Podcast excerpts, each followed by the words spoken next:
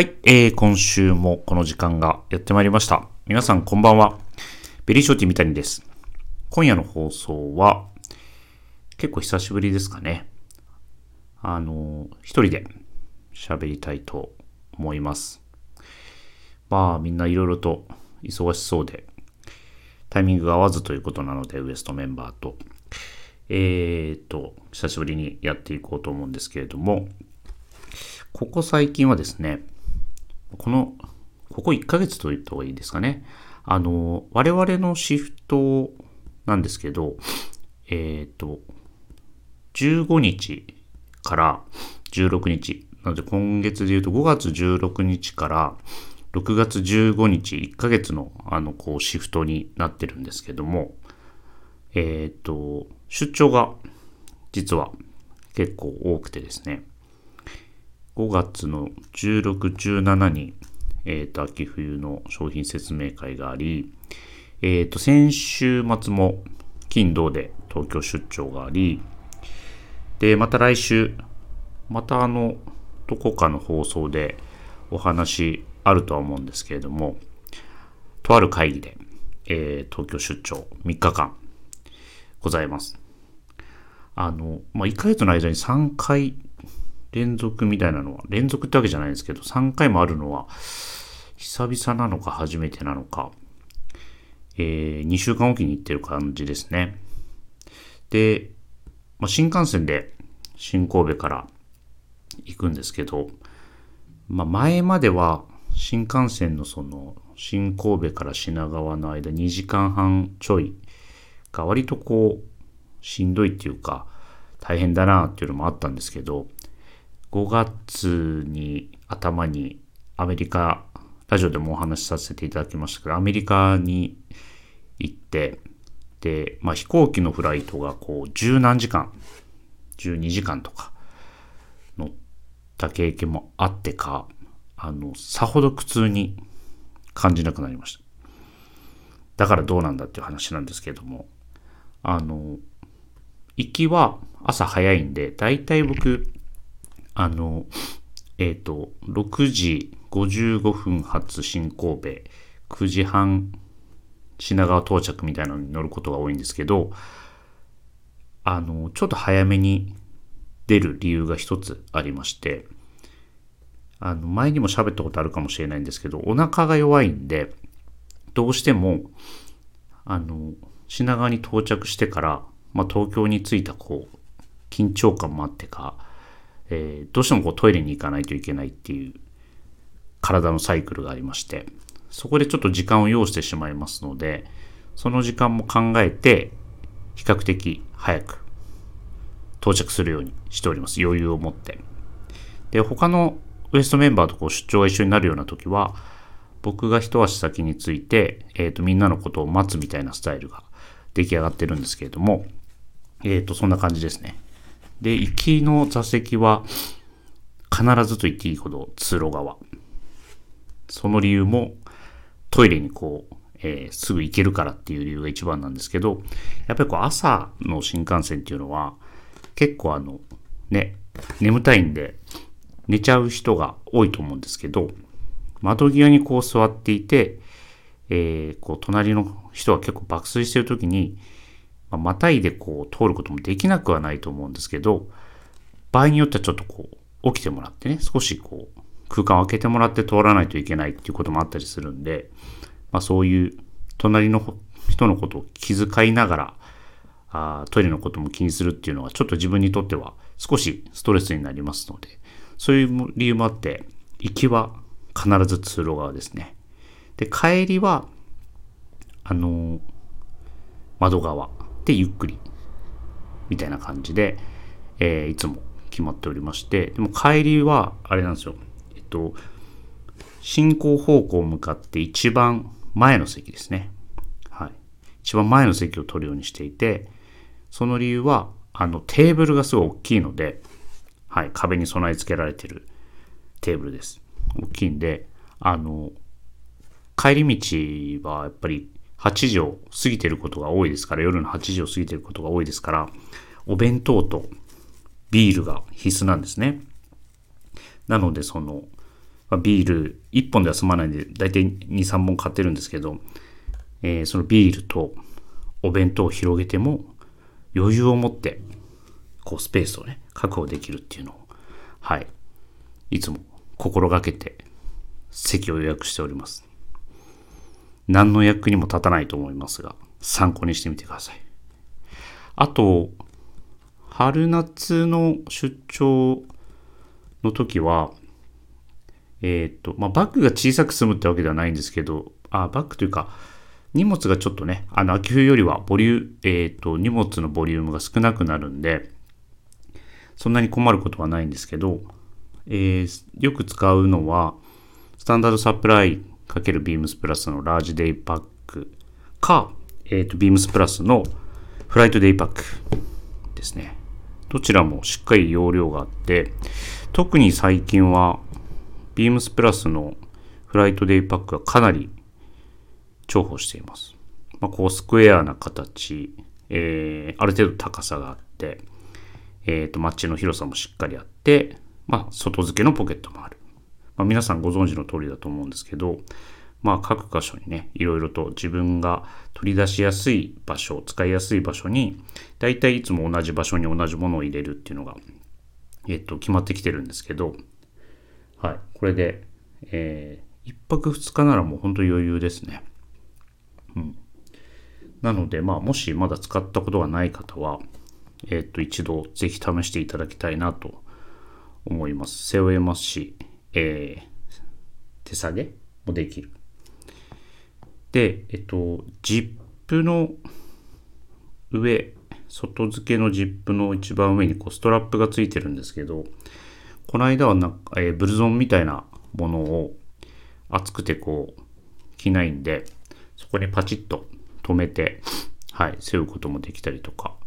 まあまあ本当にいろんな使い方ができるバッグだなと改めて感じましたので、はい。やっぱりいいバッグです、これは。ぜひ、まだ使ったことがない方は使ってみてください。はい。出張の話は、ばかりしてても仕方ないので、えー、今週もレターを一気にいただいております。えー、パタボー36さんです。いつもありがとうございます。深見礼一郎はデビュー作が読書が犯人という設定のミステリーだったので、アクロバティックな作風と思われるかもしれません。音楽や美術にも造詞が深く、アートをテーマにしたミステリーも書いてます。商業主義的なモダンアートより中世の名もなき職人の一生をかけた仕事に敬意を表する態度には私も共感します。あ、A. ウォーホルのことじゃないですよ、ということですね。ありがとうございます。これはあの、えー、本来であれば、エラリーがいてくれるときに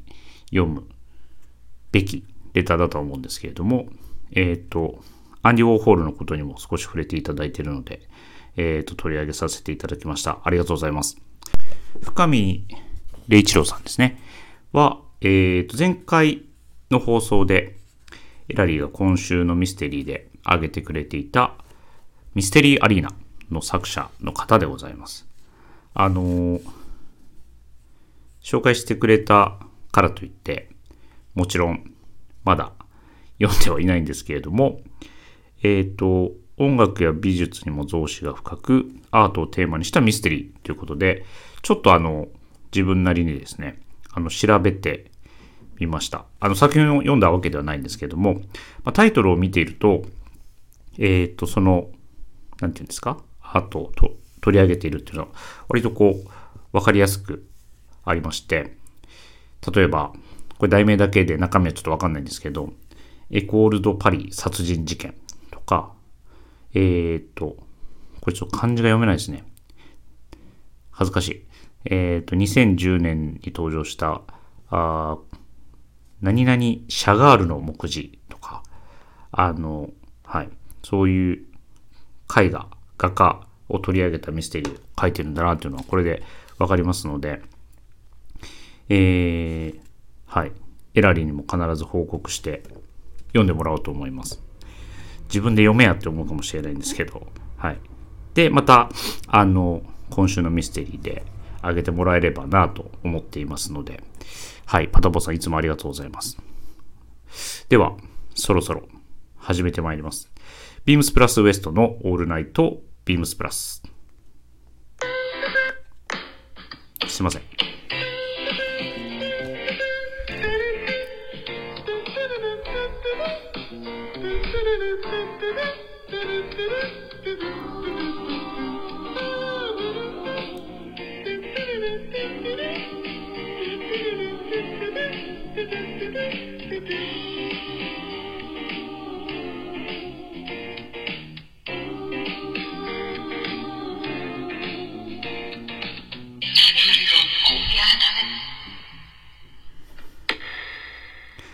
この番組は変わっていくスタイル、変わらないサウンド、オールナイトビームスプラス、 supported by SHURE、音声配信を気軽にもっと楽しく、 stand.fm、以上、各社のご協力で、ビームスプラスのラジオ局、プラジオがお送りいたします。はい。では、皆様、改めましてよろしくお願いいたします。ではですね、えー、っと、今日は本当に誰もいないので、早速、ウィークリーテーマに参りたいと思います。えー、今週のウィークリーテーマ、6月4日月曜日から、えー、皆さんに話していただいておりますが、ご旅行は計画的に。6月10日土曜日にビームスプラス夏の風物詩であるデールホープのアロハシャツがリリース。アロハ、ハワイと聞いて、ふつふつと湧き上がるリゾートへの思い。今週はもしもリゾートへ行くなら、をテーマに行きたい場所と着たい服を考えよう。今から計画しておけば来たる夏に間に合うはずということですね。はい。デルホープ。えっ、ー、と、昨日発売されまして、えー、ビームス神戸の店頭にも並んでおります。えー、溝サメールの回で、サメールから、あの、しっかり話していただいてましたけれども、えっ、ー、と、もちろん今回も、えっ、ー、と、メイドインハワイでございます。はい。えー、今回はココナッツ棒をこう編んでいく、編んでる過程のあの柄をベースにした、はい、ものなんですけど、えー、と、やっぱりいいですね。あの、コットン100%の素材。はい。あと、カラーリングも、うん、毎回そうですけど、いつも良くて、えっ、ー、と、サミーさんも言ってましたけど、アロハ、アロハしてない柄というか、はい。何でしたっけ？パパレナウルイ。読み方間違ってたらすいません。えー、赤とブルーの2色展開なんですけれども、あの試着する前まではですね、ブルーかなと、はい。まあ、ネイビー系とかブルー好きなんで自分は。あのブルーなんだろうなと思ってたんですけど実際2つとも試着してみたところレッドがまあサミさんバーガンディっておっしゃってましたけどもすごくいいよいいですねレッド。あの最近よくスタイリングとか見ていただくと分かるんですけどあんよく着用してるあのケネスフィールド別注のブラウンのヘンプリネのブラウンのジャケットにすごい合うなっていうのはパズコパッと思いついてあとはまあ1枚で着てもあのまあもちろんこうしっかりとインパクトはあるんですけどベージュのショーツだったりあとホワイトのパンツだったりあとはデニムみたいなものにもすごい合うなっていう妄想がバーッと広がって今回はあの赤ですね。バガニにしたいなと思います。まあ、ちょっとまだ、えっと、購入はこれからなので、えー、こう、スタイリングみたいなところはまだ上げれてないんですけれども、この間試着した画像が撮っているので、それはあの、インスタグラムに上げときますので、ぜひご覧いただければと思います。サイズをね、えっ、と、少し迷ってるんですけど、えー、撮影してした画像で着用しているのは M サイズでございます。はい。171センチ58キロの私で、いた M サイズでジャストです。まあ、前、昨シーズン、昨シーズン、去年からあのサイズフィッティングが見直されて少しこう、ね、あの、ゆとりを持って着れるサイズ感にしてくれてるんですけど、まあ、L でも悪かな、ないかなという印象は持っているので、まあ、ちょっとじっくり考えながら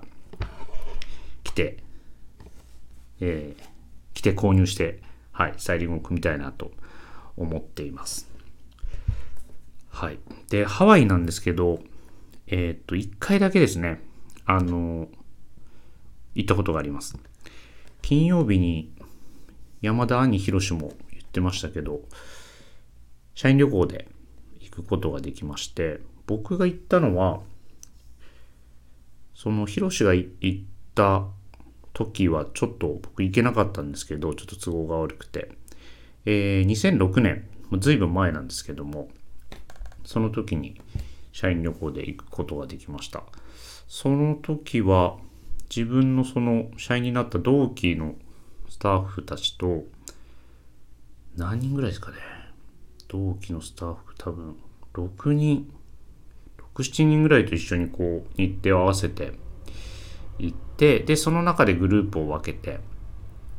行動したんですけど、1日はレンタカーを借りて、えっ、と、ノースショアだったりとか、ああとアウトレット、買い物目的でアウトレット、なんか、あと米軍基地の方まで行って、えー、僕もですね、まだその当時は20、何歳だ ?26、ん ?5 歳 ?7、7歳ぐらいですかね。で、まだ、あ何もこう、怖さとかもなかったので、もちろん初めて、それ初めての海外ですね、多分。初めての海外で、初めての左運転を意気揚々と運転しまして、はい、よく思い出に残ってます。ただ、車庫入れがもともと私下手なので、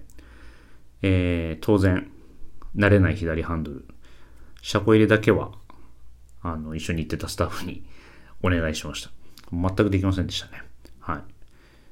で、えー、それ以外の日程も、トロリーを使ってアラモアナショッピングセンターに行ったり、えっ、ー、と、タクシーを使って、まあ、タクシー1回だけ乗ったんですけども、えっ、ー、と、目的地には連れて行ってくれませんでした。チャイナタウンに行こうと思い、あの、ホテルの前ですね、ワイキキビーチの近くのホテルの前にいたタクシーに乗せてもらったんですけれども、あの、ここだよって降ろされたとこで、僕らはちょっと土地勘もなくわかんないんで、着いたと思って降りたんですけども、全然、もうだいぶ手前で降ろされまして、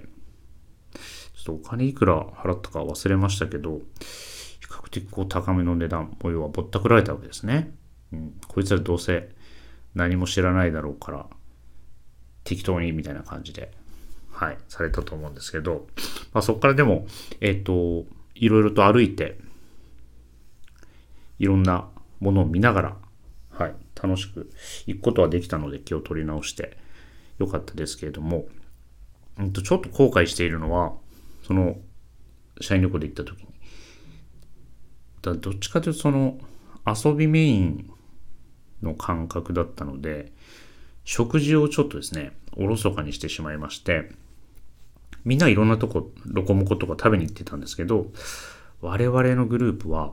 うんと、とにかくもう早くて安い、その辺のコンビニで、スパムおにぎりとか、あと、わざわざそこまで行って食べなくてもいいのに、あの、日本のそばを買ったりとかして、えっ、ー、と、ビールとともにささっと食べて、海に出かけるとか、はい、そういう風な感じで、なんか、ハワイらしい食事をほとんどしなかったんですね。それはちょっとね、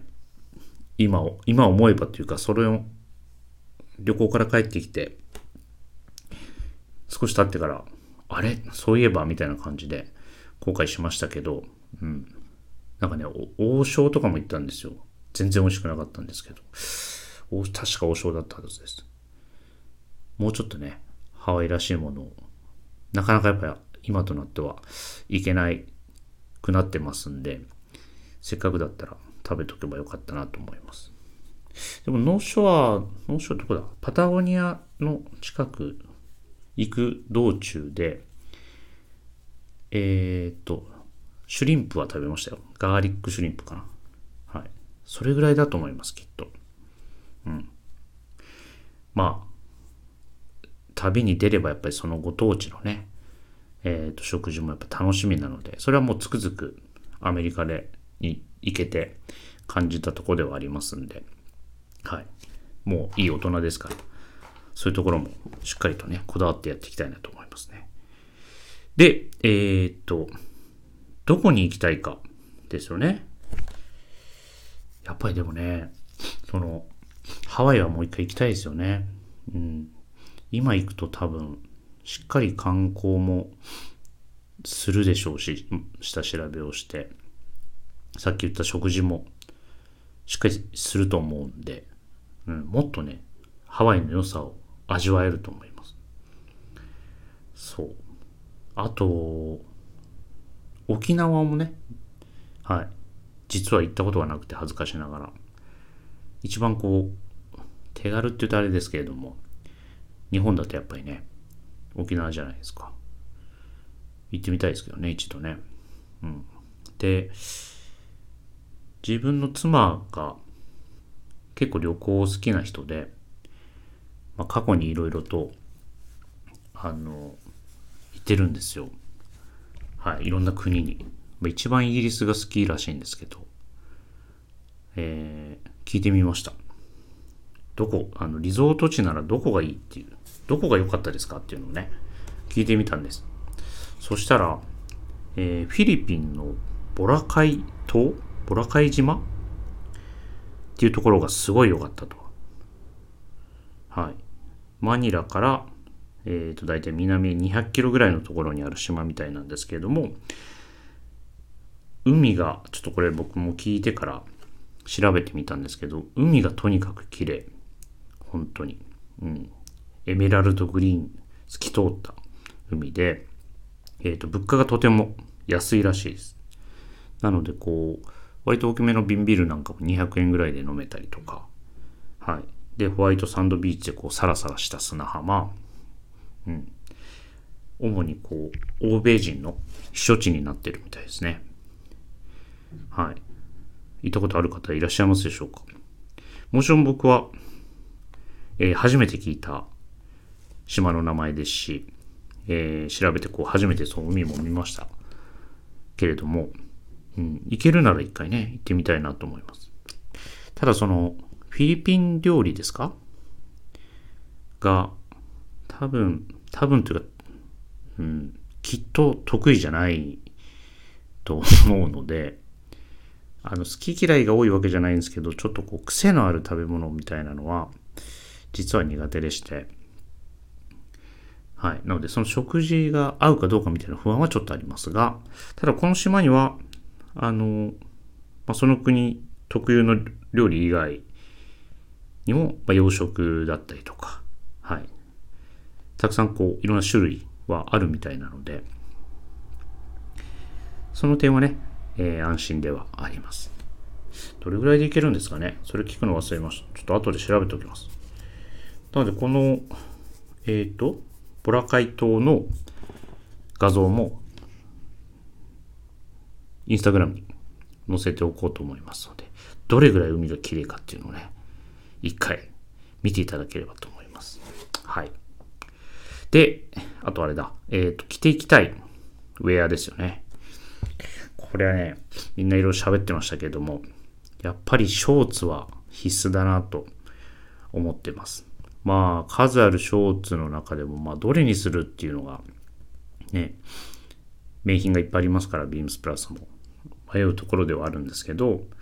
自分は、えー、これでいきます。ビームスプラスシルクバティックプリントビーチショーツ。まあ、海に行くから、やっぱりビーチショーツかなというところもあるんですけれども、えー、と、一旦お問い合わせ番号申し上げます。3825-0026。3825の0026ですね。はい。これね、えっと、今シーズン自分が購入した4ボタンカフスジャケット、ビームスプラスの。えー、でも用いられてる柄ですね。はい。ただ、えー、ジャケットは、えー、ポリエステル100%なんですが、これは、えー、表地シルク100%、裏地はポリエステル100%。まあ、シルクをあの存分に使ってますので、もうトロットロですね。はい。肌触りもいいですし、こうポリエステル面が裏についてるとね。はい。ですし、まあ、あショート丈、膝上の。うん。やっぱ暑い夏、えー、まあ男なんで特にこう日焼けは気にしないですけど、まあちょっとこう、こんがり焼けた太ももを目指そうと思うとこれぐらいの丈のものを履いて、えー、リゾート地に行くっていうのはやっぱいいじゃないですか。はい。あとやっぱこう、気持ちのいい素材というか、あやっぱそういうリゾート地に行くとリラックスしますので、そういう時にこういう素材使いのものは、リラックス感をね、あの、さらに高めてくれるはずだと思いますんで、自分はこれを履いていきたいなと思います。トップスは、やっぱいろいろ考えますけど、あの、柄物ですけど、ボーダーティーもいいなと思ってますし、えー、まあ、そ、素材の根率というかは違えど、銅柄のジャケットを上に羽織って、袖をまくって、はい、道中ですね、行くまではそういう感じで、まあ、着いたら、もう T シャツ1枚だとか、あとは、ビームスプラスのパックティーのタンクトップタイプのやつ。のホワイトとかでもいいんじゃないかなって思ってますんで、まあ、オープンカラーシャツはね、もう間違いないと思うんですけど、そういうラフなコーディネートで、えー、ビーチサンダルを履いて、僕、ビーチサンダル、人、あれですね、もう、ずいぶん前に買ったアメリカ製のレインボーサンダルがあるんで、それを履いて、いい味出てますけど、それは。それを履いてね、あの、ゆっくりできればいいなと思います。まあ、その、ハワイはね、今年はちょっと多分、多分無理というか、どう考えても無理ですけど、まあ、来、来年も行くのかどうか分かりませんが、どこかしら、うん、リゾートを感じるような土地には、遠出はできないかもですけど、行きたいと思いますね、今年の夏。まあ、あの、実家が香川県なんですけど、香川県はこう瀬戸内海に囲まれてるというか面していて、えっ、ー、と、綺麗な場所もたくさんありますから、はい、実家に帰って帰省して、そこでゆっくりできる海辺で楽しむのもいいかもしれないですけどね。はい。皆さんはどんな夏を過ごすんでしょうか？まあ、部長が考えてくれた通り、まあ、今から計画しておくと、うん、あの、しっかりスケジュールは立てられると思いますんで、ぜひ、ビームスプラスのウェアとともに、ビームスプレプラスのウェアを先に考えていく場所を決めるっていうのもありかもしれないので、はい。ぜひよろしくお願いします。では、そろそろ、えー、エンディングに参りたいなと思います。レターを送るというページからお便りを送れます。ぜひ、ラジオネームとともに話してほしいことや僕たちに聞きたいことがあれば、たくさん送ってください。メールでも募集しております。メールアドレスは bp.hosobu.gmail.com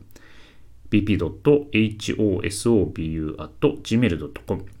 ツイッターの公式アカウントもございます。ビームサンダーバープラスアンダーバー、またはハッシュタグプラジオをつけてつぶやいていただければと思います。新たにインスタグラムの公式アカウントが開設されました。アカウント名は、ビームサンダーバープラスアンダーバー放送部。